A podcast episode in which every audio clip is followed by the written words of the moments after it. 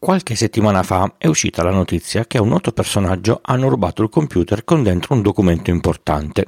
Il noto personaggio ha chiesto di, di riavere il documento importante dicendo dove lo si poteva trovare e a che mail mandarlo. Da qui si è capito che il PC era senza password, se no nessuno avrebbe potuto trovare la cartella, che il documento era sul desktop, il posto peggiore dove mettere dei documenti e soprattutto che non c'era backup di quel documento importante. Poi ne cita un'altra, che è un professionista, hanno rubato il portatile lasciato in auto con tutti i dati dei pazienti dentro. Anche qui niente backup. Esiste un enorme problema di conoscenza delle elementari regole di comportamento con i propri dati regole che invece sono normalmente rispettate in ambiti più, definiamoli, fisici.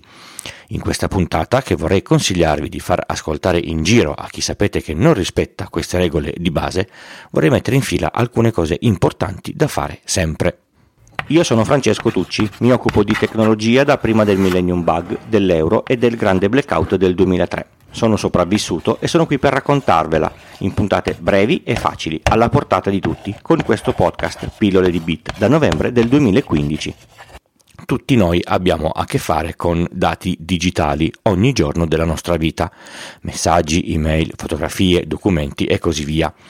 Tutto quello che vediamo tramite uno schermo è un dato digitale. Un dato digitale è una serie org- organizzata di bit, mem- memorizzata su un supporto normalmente ris- riscrivibile, una memoria. Ogni giorno generiamo una quantità inimmaginabile di dati, alcuni sono di uso istantaneo e poi non servono più, come per esempio il file di questo podcast. Ne avete scaricata una, una copia, lo ascoltate e poi lo cancellate altri vi serviranno nel tempo, come le fotografie delle vacanze o quelle della vostra famiglia. Sono attimi congelati, se la foto è cancellata anche quell'attimo è definitivamente perso. Altri sono indispensabili come una ricevuta di un pagamento delle, delle tasse. Ah, ma io stampo tutto, così non c'è pericolo. Vedremo che c'è pericolo e che la cosa stampata è una di quelle cose che si recupera meno facilmente. Una volta andata è persa per sempre. Tutti questi dati digitali, come dicevo prima, sono memorizzati su supporti eh, adatti a contenerli, dischi a piattelli, dischi SSD, memorie flash, so, sono i, i, supporti standard. A casa nostra abbiamo d- delle cose a cui teniamo, per questo motivo abbiamo la porta di ingresso, magari blindata, con serrature complesse e difficili da scardinare. Chiudiamo a chiave l'auto quando la, la lasciamo in, in strada e anche la valigia quando la imbarchiamo in aeroporto. Perché facciamo questo? Perché il mondo in cui viviamo non è quello di una favola ed è pieno di gente orribile, anche nelle favole in effetti che fa costantemente il possibile per impossessarsi di cose che non sono sue. Se abbiamo tutte queste chiavi c'è un motivo. C'è anche un motivo se per accedere a un milione di siti abbiamo un milione di password e voi dovreste sapere che devono essere tutte diverse. Per evitare che persone cattive possano accedere e rubare informazioni o soldi. A nessuno piacerebbe sapere che per accedere al proprio conto in banca basta scrivere il nome e il cognome. Serve qualche sicurezza in più. Ci sono i, i i nostri soldi là dentro. Per lo stesso motivo è necessario che su ogni computer che usate venga messa una password all'accesso. È comodo come aprire la porta di casa con la chiave, anzi adesso con l'impronta digitale o il riconoscimento facciale è persino più comodo. Mettete la password, mettetela lunga almeno 12 caratteri, fatela complessa e non scrivetela su un foglietto sul computer vale per il PC fisso che avete a casa, per il portatile che vi portate in giro, per il PC che avete al lavoro e non la dite a nessuno. Se a casa avete un computer che usate in più persone, ognuno con un utente con una sua password. Non è scomodità, le cose vanno fatte così, punto. E quando alla configurazione del computer il sistema eh, vi sta chiedendo che dici abilito la crittografia del disco, la risposta deve essere inderogabilmente sì. Se non lo fate, e, e non l'avete fatto alla, alla, configurazione del PC, si può fare su macOS, Windows e Linux anche in un secondo tempo, quindi appena avete finito di ascoltare questa puntata. La crittografia serve perché in caso di furto o smarrimento chi viene in possesso del computer potrebbe smontarlo e avere accesso al disco usando un altro computer e, e da lì accedere a tutto quello che, che contiene e non è proprio una cosa bella. Crittografandolo ci mettiamo al riparo anche da, da, questa cosa. La stessa cosa vale per lo smartphone, dovete mettere un PIN e deve essere diverso da quelli noti come 0000, magari mettetelo a 6 o 8 cifre. Perché tutto questo? Perché nei vostri computer e telefoni c'è la vostra vita. Accessi alla mail salvati, documenti di ogni genere, fotografie, magari anche quelle che non volete che si, che si vedano, anche se sono in cartelle nascoste, cronologia della navigazione, download di estratti conto, i maledetti file delle password in chiaro salvati sul, sul desktop che Zeus eh, vi fulmini voi e le vostre password che, le salvate così, e altre mille informazioni che se finite nelle mani sbagliate possono crearvi una serie di problemi anche gravi. Andate a cercare gli articoli di quelle persone a cui fanno, hanno fatto un furto di identità e poi hanno iniziato a comparire negli elenchi dei cattivi pagatori. Un mezzo disastro. E anche tra quei dati che sono vostri ci sono dati di altre persone che vi hanno mandato magari mail o qualche messaggio che voi esponete a questo rischio per pigrizia. Non succede fino a quando succede. Riassunto, tutti i vostri dispositivi devono essere bloccati con password o con PIN. Le password non devono essere date a nessuno e ovviamente n- non devono essere password che usate da altre parti. Vanno anche bene gli accessi biometrici. I dischi dei computer devono essere crittografati con i tool facili proposti dai sistemi operativi. Ricordatevi che il mondo è cattivo, anche se sui social c'è gente che dice che basterebbe in- insegnare che non si ruba. Certo, come no. I, i dati sono al sicuro adesso? No, non ancora. P- possono succedere cose poco piacevoli anche se i dispositivi che usiamo sono protetti da password. Possono, non è detto che succedano, ma da quando lavoro nell'IT ne ho viste un, un po' di tutti i, i, i, i, colori. Potete dimenticarvi la password e col disco crittografato nulla sarà accessibile. Ah, ma allora mi ha detto di fare una, una, una cosa eh, pericolosa. No, è una cosa sana se senza password i dati non sono accessibili. Il disco o il computer potrebbe guastarsi per fatti suoi o per eventi esterni come una caduta, una bevanda che si versa sopra, un bagno inaspettato, un colpo violento o altro. Ne ho viste cose che non basta una puntata a raccontarle tutte. Potreste essere colpiti da un virus, quelli che vanno più di moda adesso sono i famosi ransomware. Aprite l'allegato sbagliato e tutto il disco viene crittografato e non è più accessibile potreste cancellare per errore una cartella o fare un salvataggio sbagliato su un file e magari accorgervene tempo dopo, perdendo un, il contenuto a voi, a voi caro.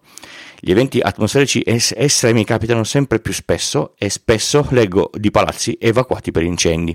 Se il vostro computer è lì in mezzo, i, i dati sono belli che, che andati. Bene, per queste cose imprevedibili è bene essere preparati. E c'è un solo modo per essere preparati, avere una copia dei dati sempre aggiornata e recuperabile, anzi più di una copia, magari in posti diversi. Questo si chiama backup. Di solito, quando dico che si dice di, ave- di avere una copia dei dati fatta in un certo modo, la gente mi, mi mi, mi, guarda in modo strano, come quando si, si, guardano le persone un po' matte. Tutto cambia quando succede qualcosa e l'accesso ai propri dati è compromesso e non è più possibile eh, eh, averli pronti per l'uso. Per essere efficace un backup deve avere alcune caratteristiche essenziali, deve essere fatto regolarmente, deve essere fatto in, in, modo che sia al sicuro, si deve sapere che cosa c'è dentro. Il suo contenuto deve essere recuperabile. Questo perché se si fa il backup e in caso di necessità questo non è disponibile, è troppo vecchio o, o non si sa dove andare a, a cercare le varie cose o il tentativo di recupero non funziona, è come non averlo fatto. Fare il backup ha un costo, ma perdere i, i dati costa molto di più e questa è una cosa da avere molto chiara in testa. Fate finta di spegnere il vostro comp- computer e che sia impossibile da riaccendere. Quanto valore date a quello che c'è dentro? Ecco. Andiamo sul pratico per utenti base. Voi che, che, avete il vostro server personale con Nextcloud re, eh, replicato su tre continenti, non fate testo, so che siete già a posto. Ma ricordatevi che, sem- che serve sempre una copia offline in un, in un cassetto. Esistono molti servizi cloud che permettono di installare un client su un computer e sincronizzano tutto quello che viene messo al, all'interno con i server del produttore. È già un primo passo, molto meglio di tenere tutto sul desktop come vedo fare ovunque. Se succede qualcosa al computer resta copia sul server offline, ma non è sufficiente perché questo eh, sistema porta con sé alcuni limiti. Il primo è che se ogni cosa che fate viene sincronizzata, vengono sincronizzati anche i, le, le cose che vanno storte. come un eventuale ransomware o salvataggi sbagliati di cui ci si accorge anche tardi. Esiste il versioning e il cestino online, ma è limitato nel tempo e in caso di modifica massiva andare a recuperare le versioni precedenti di centinaia di file non è proprio agile. Non vi mette al riparo inoltre da eventuali problemi di accesso ai file a causa di problemi del fornitore, visto che tutti i servizi cloud non garantiscono mai il 100% di uptime, problemi con la vostra connettività o se qualcuno vi ruba l'account e, sono cose che succedono tutti i santi giorni. Potrebbe anche succedere che per qualche motivo il servizio cloud vi chiuda l'account ed ecco persi tutti i vostri dati. Insomma, è una cosa buona, ma non è completa. Io uso ovviamente Google Drive con il servizio a, a, a pagamento Google Workspace. Per chi ha la mail consumergmail.com esiste il, il, servizio Google One, ma ci sono tutte le altre alternative che sono a decine. Per le vostre cose importanti, per favore, non affidatevi a servizi g- gratuiti, datemi retta. Il problema aggiuntivo dei servizi cloud è che se avete tanti dati come ad esempio foto in, in formato RAW o o video, avere così tanto spazio inizia a essere molto costoso. Dai servizi cloud è necessario fare l'export totale almeno 2-3 volte all'anno, che non si sa mai. È necessario pensare alla seconda copia, che deve essere offline. Qui si deve comprare un supporto e si deve usare un software che faccia il backup in modo automatico. Regola di base, le memorie flash non vanno bene perché non sono affidabili. Niente chiavette USB, schedine SD o similari. Va bene un, un disco USB, sarebbe meglio un piccolo NAS, ma ci arriviamo dopo comprate il disco, direi almeno 3 o 4 tera, se avete un, un, Mac siete già a posto come software, se avete Windows installate Vim Agent, è, è gratuito e si scarica previa re- registrazione e configurate il, il backup di tutto il computer. Time Machine su macOS farà un backup aggiornato ogni ora se il disco è, è, è collegato, Vim è un po' più configurabile. Questi due sistemi fanno un backup del sistema intero a livello di file. In questo modo si può recuperare un file rovinato, una cartella erroneamente cancellata o tutto il sistema operativo in caso di, di, di, di danno all'intero sistema o guasto del, del disco. Il backup va fatto crittografato con password e la password lunga e complessa va salvata al sicuro da qualche parte. Questo perché se il disco finisce nelle mani sbagliate, chi lo prende può recuperare tutto il contenuto ed è un'altra volta un grosso casino. Inutile dire che il disco non deve uscire di casa e non deve essere appaiato al computer portatile, se no se, se rubano uno hanno portato via anche l'altro.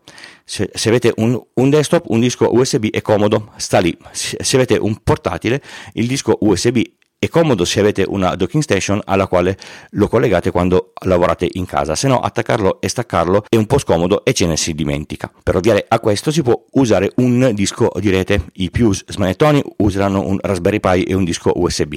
Per chi fa un altro mestiere e, e, e vuole qualcosa che funziona subito e, e meglio, basta un NAS nulla di, di, fantascientifico, per esempio un, un, un, Synology da due dischi con eh, dentro due dischi da almeno 4 tera ciascuno configurati in RAID 1, così se uno si rompe c'è il secondo e i dati non vengono persi.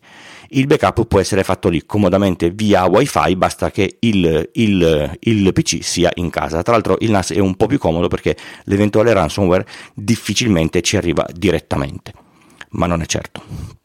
Allora siamo com- completamente a posto? No, non ancora. Eh ma che noia. Lo so, sono noioso. Immaginate di, di, avere un grosso problema a casa, come un grosso sbalzo di tensione che brucia le, le cose collegate, un incendio o un'alluvione. Lo so che non capita, ma se capita, avete presente cosa, sta, cosa è successo in, in Emilia Romagna in, in questi giorni? Pensate oltre a tutto il resto a quanti dischi e NAS sono andati persi portati via o, o, semplicemente andati completamente sotto l'acqua. Tra l'altro il mio pensiero va a tutte quelle persone che hanno perso familiari, case, averi, campi, bestiame, l- lavoro, cose di una vita intera, un vero disastro. E va anche in negativo il mio pensiero a tutti quelli che ci stanno marciando, facendo i, i finti climatologi e dicendo che non è colpa del cambiamento climatico se in pochi giorni viene giù l'acqua che di solito viene giù in molti mesi. Parentesi chiusa. Prendete un secondo disco e fate un backup eh, del NAS con il suo tool interno o fate un secondo backup con Vim Agent o con Time Machine, poi prendete il disco e portatelo nel cassetto in ufficio, a casa della nonna o da qualche altra parte. Ogni settimana o, o due lo prendete, lo portate a casa e e sincronizzate. Se siete fortunati ad avere tanta banda in upload, potreste prendere un secondo NAS e lo so costa, fare una VPN con una rete di qualcun altro e, e replicare il vostro NAS a, a, a, casa sua il massimo della sicurezza. Potete anche usare un servizio cloud di quelli che fanno pagare lo storage un tanto al mese al, al giga. I client sono solitamente già integrati nel software del NAS. E non dimenticate che il backup va testato. Ogni tanto prendete dei file dai vari eh, backup e vedete se si possono recuperare, se si aprono, giusto da capire se tutto il sistema funziona. Fatto questo, sarete certi di non finire in quel gruppo di persone che prima o poi, perché capita a tutti, avranno perso irrimediabilmente i loro dati importantissimi.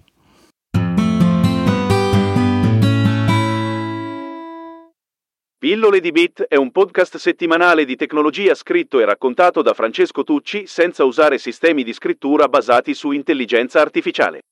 Esce ogni lunedì mattina, o quasi. Un grande contributo alla realizzazione è fornito dall'hosting Third Eye, che vi consiglio di considerare per le vostre necessità online, e dal software producer di Ulti.media per macOS, che mi permette di montare le puntate alla velocità della luce.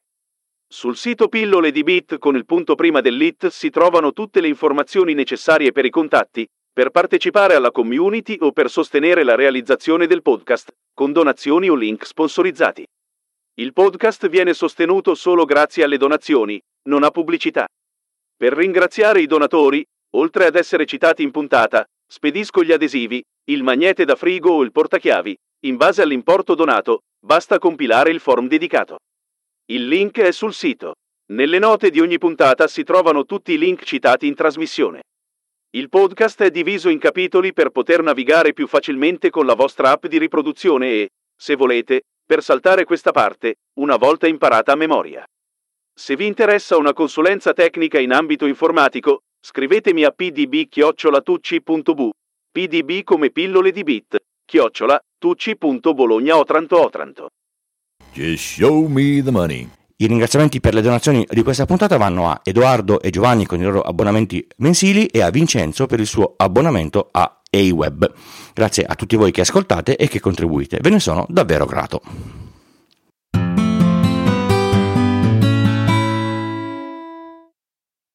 Oggi nel tip nessun oggetto da comprare o servizio web con cui giocare, vi parlo di lavoro. Esistono molte aziende nel mondo che assumono personale estero per lavoro da remoto o ibrido. A volte non è facile trovarle e la ricerca può essere lunga e particolarmente tediosa. Alcuni amici mi hanno eh, dato un link su, su GitHub dove sono raccolte più di 200 realtà con tipo di posizione aperta, job description e contatto per farsi un'idea e capire se è una possibilità che vi potrebbe interessare. Il link ve lo lascio come, come sempre nelle note dell'episodio. Grazie per essere arrivati alla fine di questa puntata di Pillole di Bit. Ci leggiamo in settimana sul canale Telegram in attesa della puntata della settimana prossima. Ciao!